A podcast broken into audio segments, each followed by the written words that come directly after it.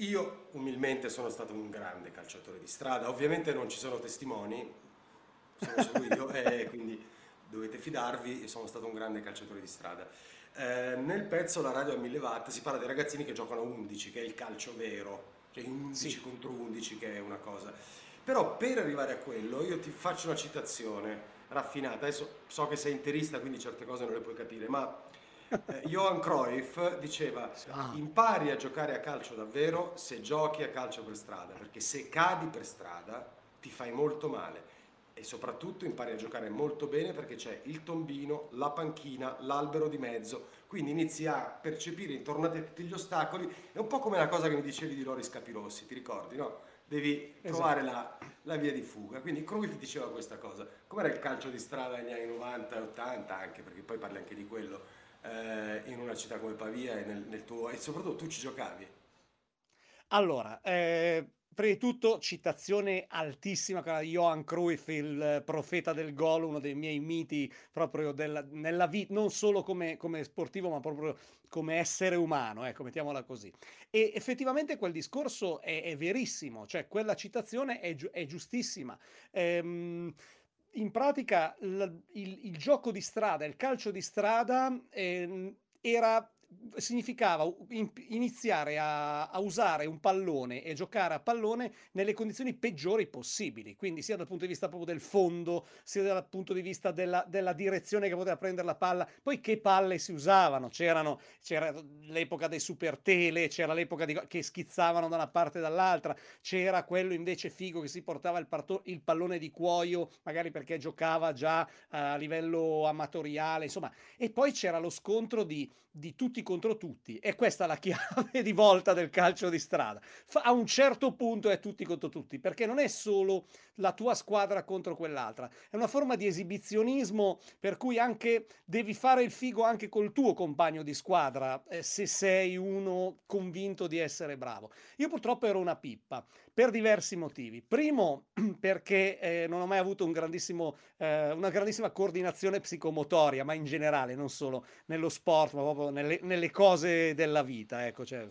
E secondariamente perché avevo questi eh, spessissimi occhiali da miope che all'epoca erano veramente dei fondi di bottiglia. Oggi ci sono tecnologie e materiali che permettono di ridurre lo spessore delle lenti, ma all'epoca erano quelle di, di filini nei film no, di Fantozzi, cioè quella cosa lì. Non vedevi e, l'occhio a un certo punto. E, no?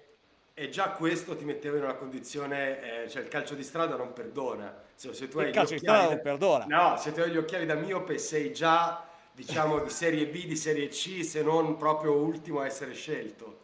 Esattamente. Inoltre è perché sei un pericolo per te stesso e per gli altri perché se ti arriva una pallonata ti sfondi la faccia. Quindi nessuno vuole avere la responsabilità di aver ucciso un proprio coetaneo o quasi.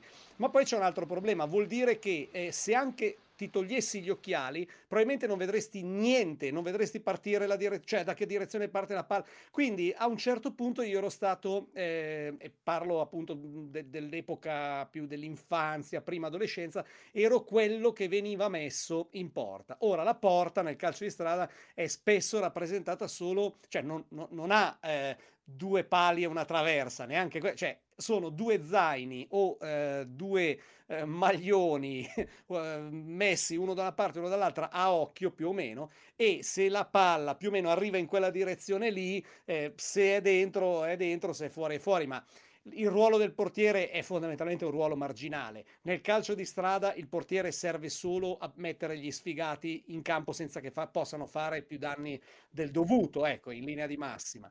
Quindi ecco, ehm, io ho sempre avuto diverse sfortune eh, dal punto di vista calcistico e, e quindi per me eh, quando si arrivava al punto del calcio di 11 contro 11, quindi simulazione di una partita vera, quindi tantissimi ragazzini che, che si muovono poi con la difficoltà di stabilire regole come il fuorigioco, la rimessa, cioè se non vedi dove finisce il campo, come fai a rimettere? Vabbè, tutta una serie di cose Ecco, quando si arrivava lì io non ero mai convocato, cioè piuttosto giocavano in 10 contro 11, cioè era più comodo piuttosto che avere, o comunque dava più garanzie di vittoria rispetto alla, alla mia presenza in campo.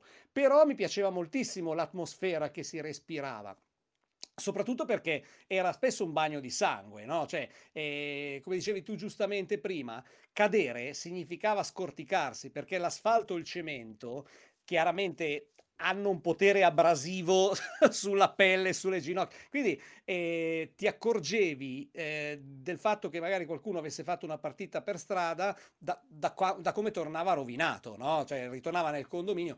E poi la cosa bella è la era la, la, fantasia nel trovare gli spazi, cioè difficilmente trovavi uno spazio giusto per questa cosa o comunque con un minimo di coerenza dimensionale, no? Cioè il rettangolo di gioco spesso si trasformava, cioè poteva essere un quadrato, un, un romboide di gioco. Però il, il, bello è che la voglia di, di divertirsi, di stare assieme, superava ogni, ogni ostacolo.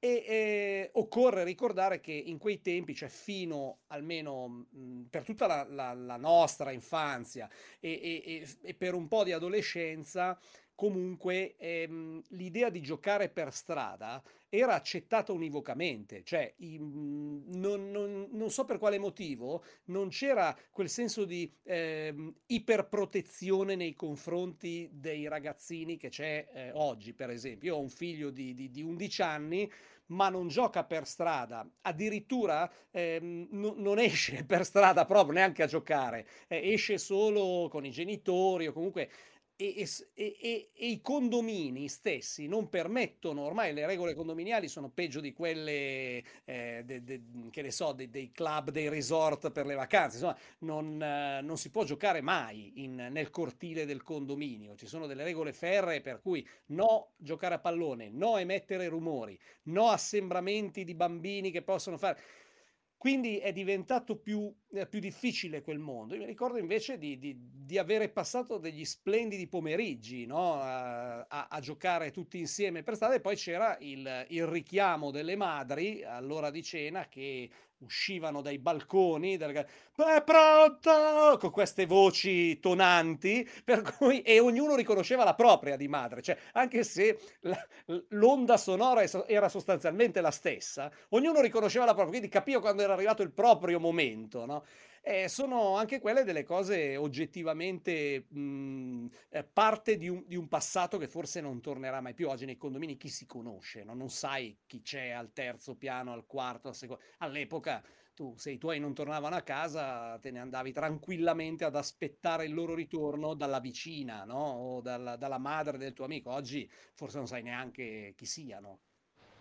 Sì, ma in effetti tutto questo discorso poi è legato anche al tema della libertà, nel senso che un tempo la strada era il quartiere e c'era una specie di fiducia nella comunità, no? per cui certo. i ragazzini erano sempre quello che dicevi adesso, no? alla fine andavi dalla vicina, lo facevo anche io mille volte, o andavi all'oratorio a giocare a pallone, insomma avevi delle regole, ma se facevi mezz'ora tardi nessuno si preoccupava.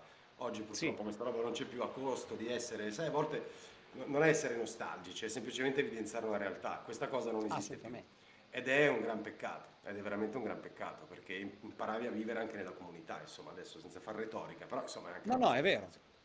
Oggi, per esempio, la generazione di mio figlio, ehm, che ne so, eh, gioca online con eh, la PlayStation con un ragazzo di 20 anni eh, saudita, no? Che, e dice, no, ma noi siamo sempre in squadra insieme, ma, ma quindi hanno una confidenza, ma non si sono mai visti, non si vedranno mai, non hanno... Eh, è una cosa strana, cioè nel senso non so cosa sia meglio, sia peggio, cioè ogni, ogni eh, cambiamento è effetto dei tempi, però è, è, è strano questo eh, e può avere dei vantaggi e dei lati positivi come era strano visto con gli occhi di oggi quello che facevamo noi allora e aveva però i suoi indubbi lati positivi.